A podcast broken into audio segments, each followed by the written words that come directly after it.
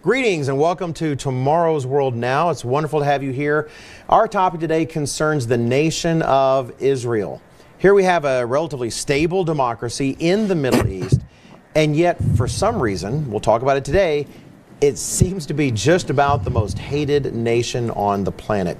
We had significant events happen recently concerning the opening of, or at least the, the ceremony, concerning a new embassy in Jerusalem. Actually, several countries have actually moved their embassies to Jerusalem, or in the process of doing so, followed by demonstrations and sadly a great deal of violence.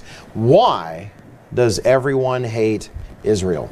That is our topic today, and welcome to the program. I am delighted to have my two guests with me today. They're exactly the men I would want to have here to talk about this topic.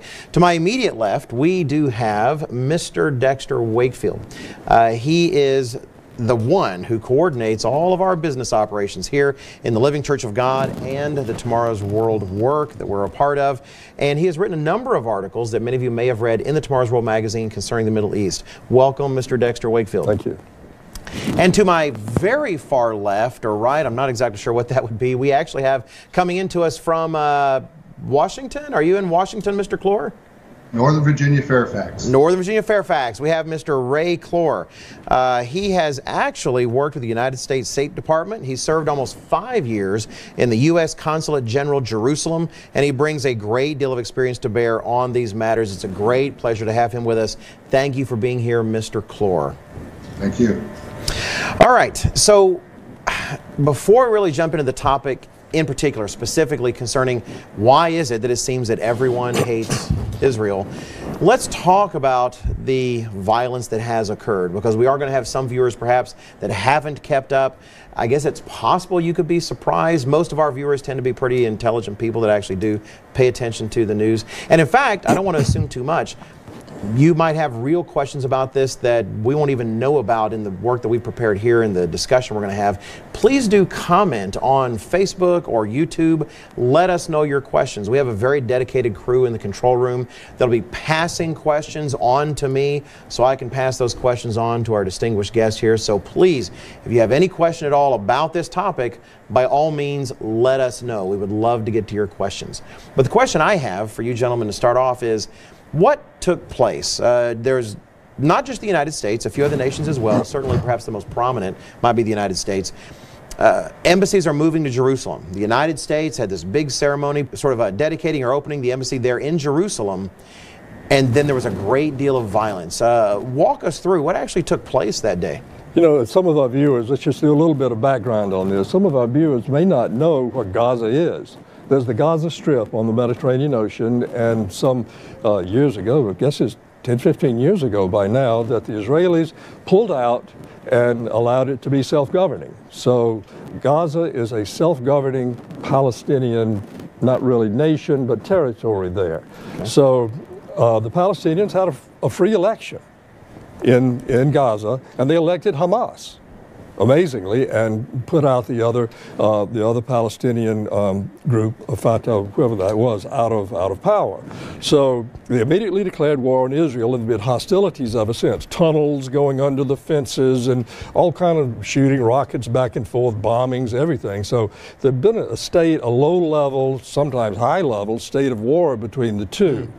And that, right after the embassy was uh, opened there, declared, then that started, that was the beginning of some very serious demonstrations along the border. Okay. Uh, Mr. Clore, anything to add? I would just add um, that the violence along the Gaza border has been, uh, as Mr. Wakefield said, going on for some time. It uh, is usually instigated by well, in fact, in every case, it's instigated by Hamas. They are trying to get something, and they're willing to expend lives to uh, accomplish their goals. Uh, the uh, Israelis are trying to keep order on the border there, and they have every right to do so. But I, I don't think that the um, demonstrations on the border between Gaza and Israel started with the embassy opening in Jerusalem. They have been going off and on for a while. Okay. Uh, was there perhaps an intensification, perhaps, or because uh, I, I, have heard different reports of sort of a rallying cry, if you will, that you know, let's breach the border. You know, uh, something broadcast to those those protesters because it seemed like perhaps it was more intense. At the same time, sometimes the cameras aren't there until something gets interesting to the rest of the world. So.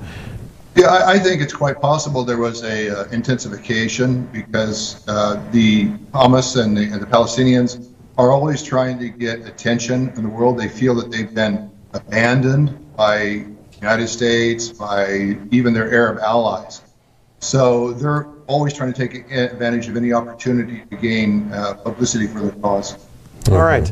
Uh, I know that uh, based on the reports that I saw, I did think it was it was fascinating. Hamas was reporting that many of those killed, not all of them, there were apparently some who were not a part of this, and, uh, but they actually were openly declaring that many of those killed were a part of their forces, as they like to call them. Some would call them terrorists. They were, would call them a part of their, their army or their military. And so uh, they were posting on Twitter pictures of uh, many of the men. But I noticed, for instance, that some of the uniforms and hats had been photoshopped onto the individuals. Uh, I think one to make sure they attach them to sort of an army, et cetera. And I'm not necessarily saying, you know, we wouldn't do that to make sure someone is labeled as one of our soldiers, but you could tell in some cases it was the exact same suit, you know, the exact same hat. But they did make it plain that many of the people that were killed were their fighters. They, they felt they were sort of appropriate martyrs for that. So, so that's generally what took place. And Mr. Clore, you may have answered uh, the question I wanted to ask about that what were they intending to gain? That is, was it just a matter of attention? What do you what do you think their goals were in this effort? Because to me, when I heard about what was going on, the the outcome just seemed obvious to me. Like I I can't imagine it would have ended any other way actually than it did. Uh, when it comes to an organization like Hamas, what do you think they actually intend to gain uh, by by efforts like this? Well, first you have to remember that uh, Hamas is, uh, the, or Gaza is a mess economically because they've declared war on Israel and they're in a state of war. And of course, Mr. Clore was right when what he said about it's been ongoing all this time. It's, as you said, just intensified a great deal uh, just recently when they had all the all the shootings and so forth going on there. But uh, they're uh, the, they are cut off from going back and forth into Israel because there's been terrorist activities between them. Hamas has been labeled as a terrorist organization or um, by the U.S. and other people. They will kill the Israelis anytime that they have an opportunity to do it.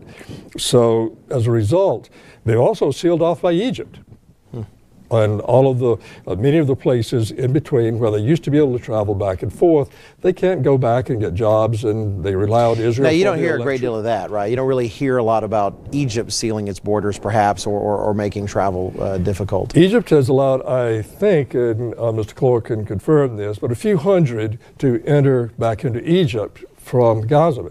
Gaza is a mess economically. They rely on support, uh, international support, a great deal. The U.S. has and other organizations have uh, reduced their support. So they're in a very bad situation economically. I think what they want to do is call uh, attention to their plight. And they have drawn, as Mr. Clore mentioned, a lot of publicity to their plight and to their situation there and has a lot of sympathy from the world media. Okay. I, I, attended a seminar recently in Washington on this issue, and uh, the Palestinian participant was quite open by saying that the people in Gaza, as well as the West Bank, have pretty much given up hope for now of a separate state. They're just trying to make their life better under the occupation or under the blockade that Gaza is under.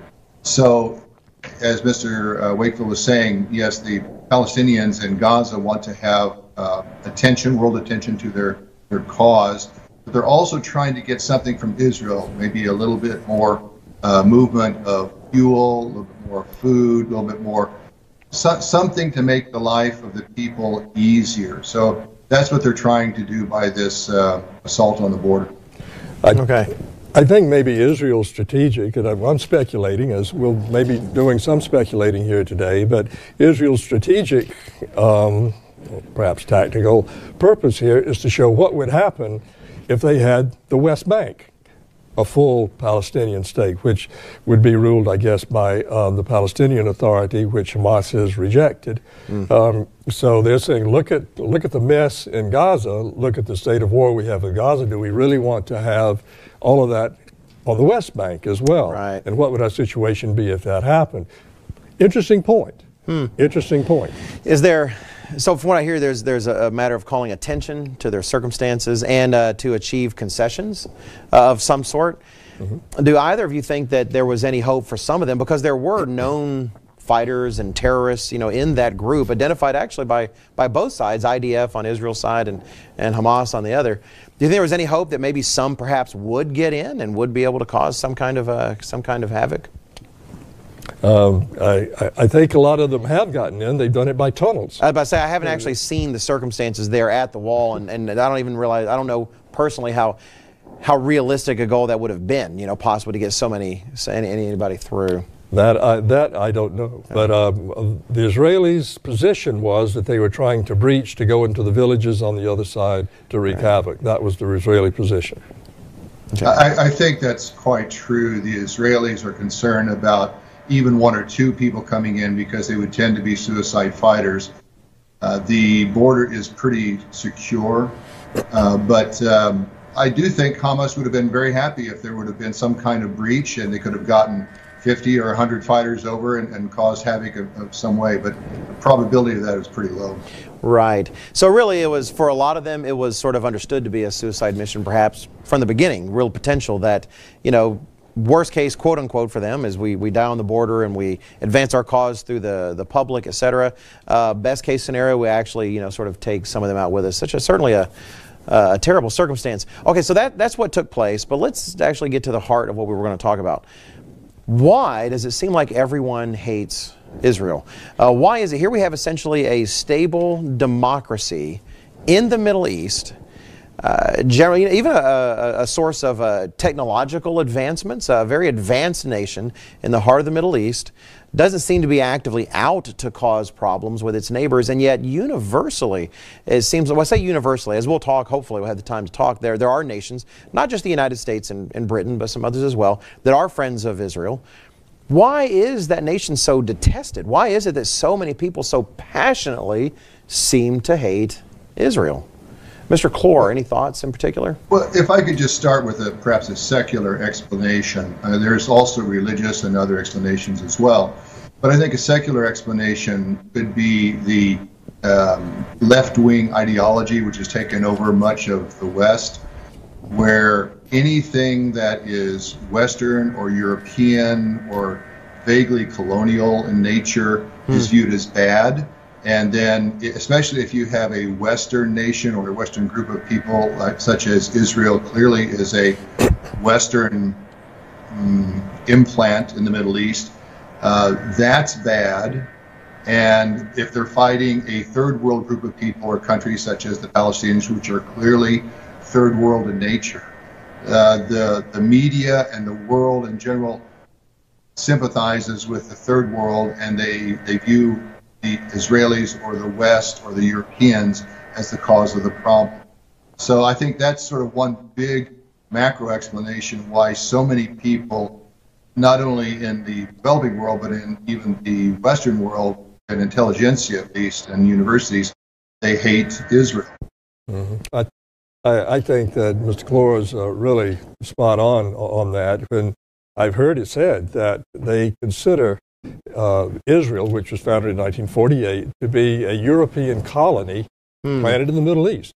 And uh, because most of the people that came there were European Jews or, or from um, Jews that are descended from Europe. So they consider it, consider it to be a, um, a colonial endeavor, and that is um, um a, a, one really good explanation for it. Okay, so so what you're saying is that would help to explain perhaps why some nations say when the UN makes a large statement against Israel, and you have other nations such as China and others that that you don't see as a part of uh, what might be a religious difference with the nation, jumping in and agreeing because it's it's a matter of pushing back. I'm trying to paraphrase what you're saying. It's a matter of pushing back against sort of a Western pushing forward, like it's a, like as if it were a Western colony and trying to push back on that effort a bit. Is that sort of what, what I'm hearing? Yeah, if I could jump in here, uh, for instance, the, the case of China. China has very long memories, and China remembers that the Europeans, the British in particular, uh, imposed enclaves in China in the 1800s. And they have a sympathy with other parts of the world where Europeans planted colonies imposed their rule. So the Chinese would have a cultural sympathy uh, for the Palestinians and for the Arabs in this kind of situation. And that's even apart from the idea that uh, China is allied with Pakistan against India, India being a, a neighbor and a, and a problem for China in geopolitical terms. So the Chinese want to have good relations with the Arabs, with oil producing states, because they're dependent on imported oil. So they have a lot of cultural baggage all wrapped up in this. It's the whole thing about uh, the colonial history that you know impacted China, but as well as modern geopolitics and oil. Okay, we we actually we will have a question. I think this question is actually going to come up in a bit. So uh, thank you, uh, Kevin, on online for your question. Uh, we'll be getting to that here in just a moment uh, because I want to ask then some of the things you're saying. They, they, they make absolute sense. We hear a lot of talk about the uh, well, you've even mentioned conditions in Gaza, et cetera, and some will say, well, th- you're only seeing this because of people who are poor and disaffected, and if only they actually weren't poor and disaffected, there wouldn't be all of this. But that said, doesn't religion play any kind of role? Doesn't actually the religion of of one side in this conflict play a role concerning the religion of the other side of this conflict? Any uh, any thoughts in that regard? Does religion play a role, or is it really just a matter of, of geopolitical concerns? Well, uh, I think religion certainly has a huge effect on it. It is a uh, uh, Jewish enclave in the middle of Islam, right in the middle of Islam. So uh, the the Arab countries said that they would destroy Israel if it were ever formed, and they attacked the, the day after or the day of. I think that it was hmm. actually set up. So there's been a sort of a semi-state of war going on there for a long time. But uh, there has there are certainly other reasons. Uh, look at historical. Uh, the Palestinians, uh, that that name comes from Philistia, hmm. because the Romans, when they ejected the Jews from Judea, hmm. uh, the province of Judea, and uh, right after the time of Christ, renamed it Philistia for the ancient enemy of the Jews. Hmm. So, and the word Palestine comes from the word, it's an anglicization of Philistia. So uh, th- this conflict has been going on for several millennia, back to the time of the judges in Israel, to uh, um, David, Solomon, all the way up. They all fought each other, and they're continuing to do it now. So there are very strong religious reasons, historical reasons, the Jews versus Islam, their histories of conflict. All of these things play together. So a conflict that's been going on for a few millennia may not get settled with one meeting or summit or two, right? Uh, it might take a little more than that. Uh, what you're saying? Possibly. Uh, possibly. Uh, Mr. Clore, your thoughts? Yes, if I, if I could just jump in on the sure. religious aspect of Israel, uh, the Jewish religion versus uh, versus Islam, and I guess it should be the Judeo-Christian tradition and understanding, because one thing that when I've done research on anti-Semitism it, it, this doesn't really ever come up, but at its very core, Muslims have a different point of view about who got almost sacrificed on Mount Moriah. In the Judeo Christian tradition, it is Isaac that was almost sacrificed, and God gave the blessings through Isaac and therefore through the tribes of Israel and Judah and so forth. The Muslims insist that it was Ishmael who was almost sacrificed. And so, therefore, all the promises that God gave to Abraham should be assigned and understood to go to Ishmael, including ownership of the land, of the Holy Land, and all the other blessings. So, the Muslims, they say that the Jews uh, corrupted, and I can put that in quotes, they corrupted the scriptures to change Ishmael to Isaac. And so when you have a very fundamental disagreement over the revelation of God, I don't see that this is going to be settled uh, very easily. Because what, in essence, what you have, you have two distinct groups of people who have mutually exclusive, religiously based claims to the same piece of real estate. And so it's just not going to be solved very easily when you have that fundamental disagreement about over the revelation of God. Right, and actually, this is what addresses uh, Kevin question. Kevin had asked a question. Thank you very much, Kevin, for being a part of this online. Uh, that are we talking about, in a sense, the tribe, quote unquote, of, of uh, Isaac and that of Ishmael? And does that really play into this in some way? And I would say you're saying yes, it really does. Uh, you essentially have so those descended from Isaac and those descended from Ishmael, and how they interpret their roles uh, in the life of Abraham. One side misinterpreting, one side interpreting properly. Of course, disagreeing about that, and that's at the very heart of a lot of this. Is what I hear you saying. Is that right? Absolutely. Absolutely. All right. Then uh, let me ask then, all right, and, and I know there's more we could say on this factor, but I'd kind of like to move out of the national realm to those of the media and the intelligentsia. And we've actually talked a little bit about this earlier, but I do want to go ahead and bring it up. Someone even asked, uh, Francine asks online, why is there such an anti Israel attitude on so many U.S. college campuses today? And I would add the media. Part of why we're talking about this is when these demonstrations were going on, and the facts were still fairly raw, it just seemed headline after headline was all about how uh, Israel kills, you know, these Palestinians uh, in Gaza. It just seemed like there's there's this ready mindset amongst the media to blame Israel and be negative about Israel. And I would dare say that it's not a matter of religion directly, at least for the sake of those on the media, or it's not necessarily about a national interest for the sake of the editorial board of the New York Times or, or the Washington Post. So how, how would you address that? What's your opinion about why, about why, even just outside of the realm of nations and religious groups, why there is such animosity uh, against Israel? You know, one of the things I, it's a real head scratcher for me to try to explain that in secular terms. I've seen a lot of different explanations for it, and I imagine Mr. Clore has as well. Uh, I'd like to speak to the spiritual explanation of it because that's the one that really underlies it. Um, Mr. Clore mentioned um, the Judeo Christian, I would say the Judeo Christian ethic in this case would be the controlling thing. It's based on the Ten Commandments, the law of God, God's divine law.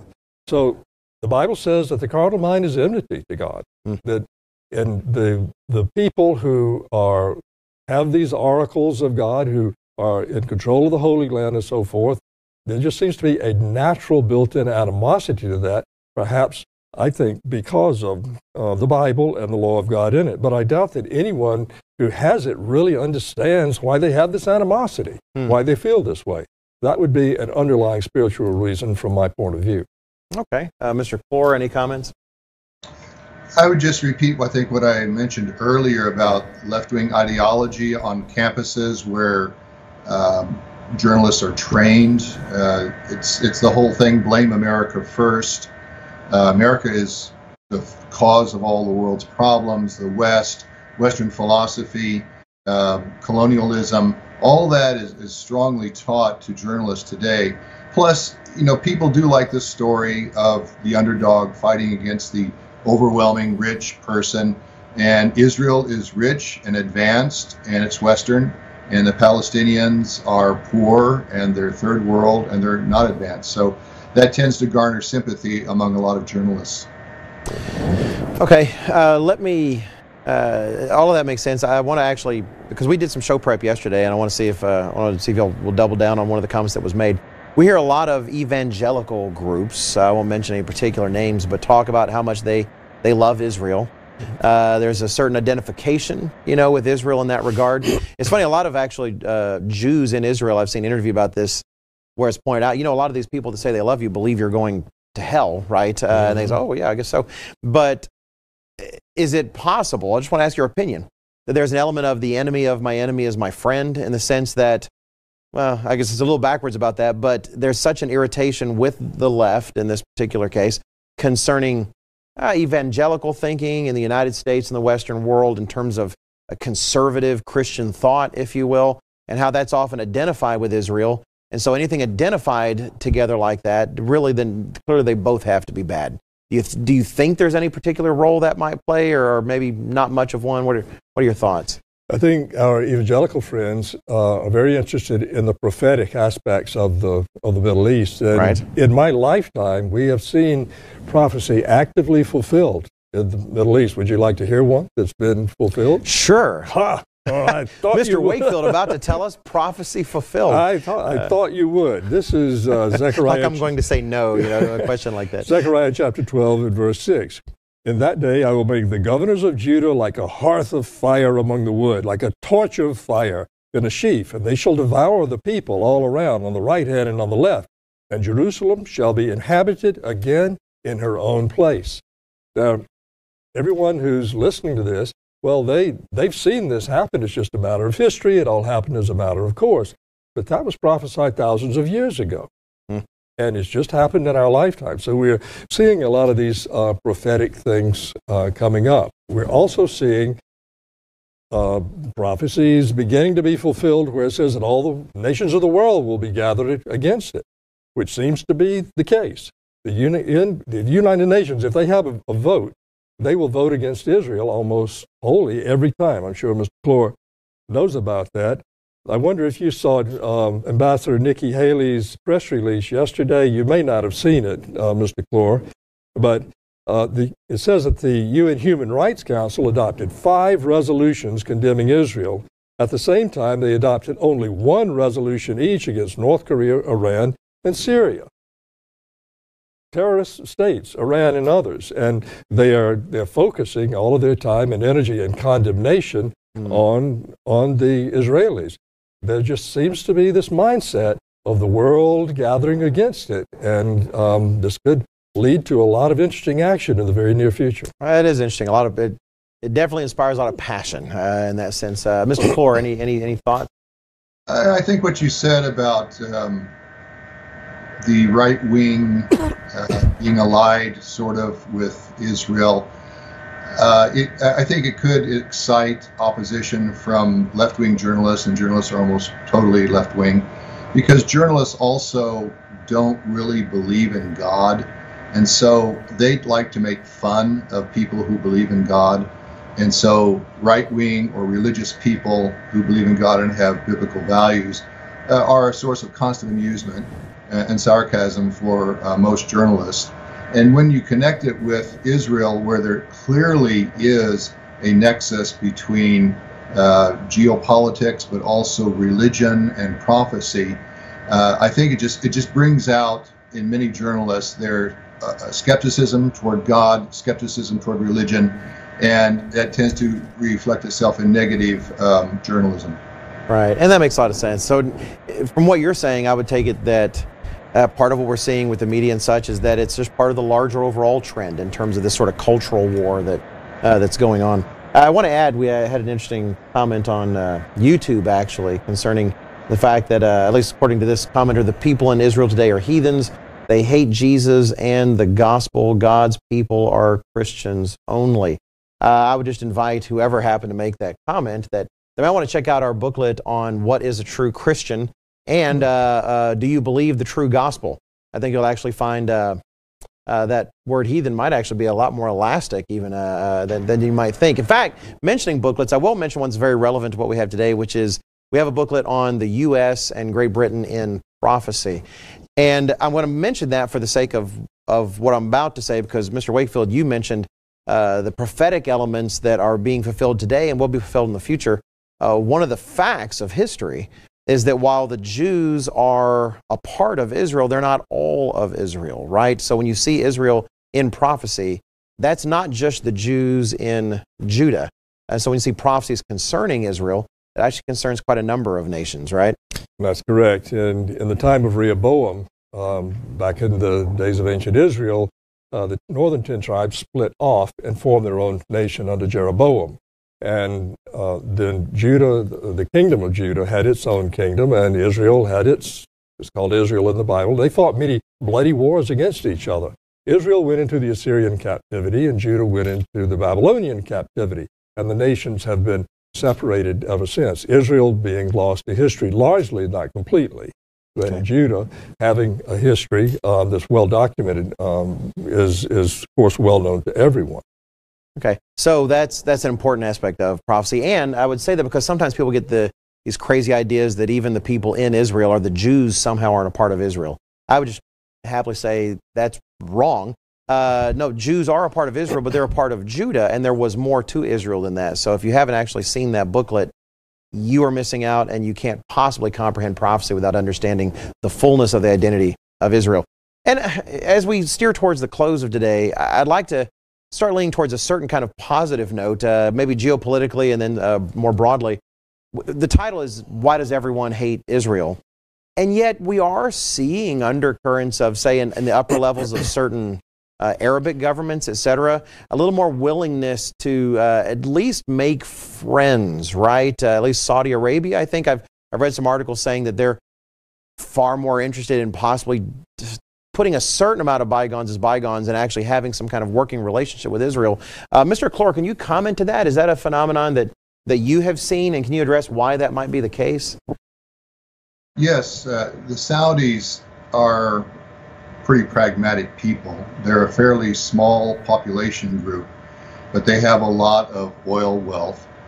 They are Sunnis, they are the guardians of Mecca and Medina. And the big uh, competitor in the Gulf area is, of course, Iran. And Iran has been trying to develop nuclear weapons. They have become, they, they've tried to become the regional hegemon in the area. So the Saudis are looking for help against a bigger foe.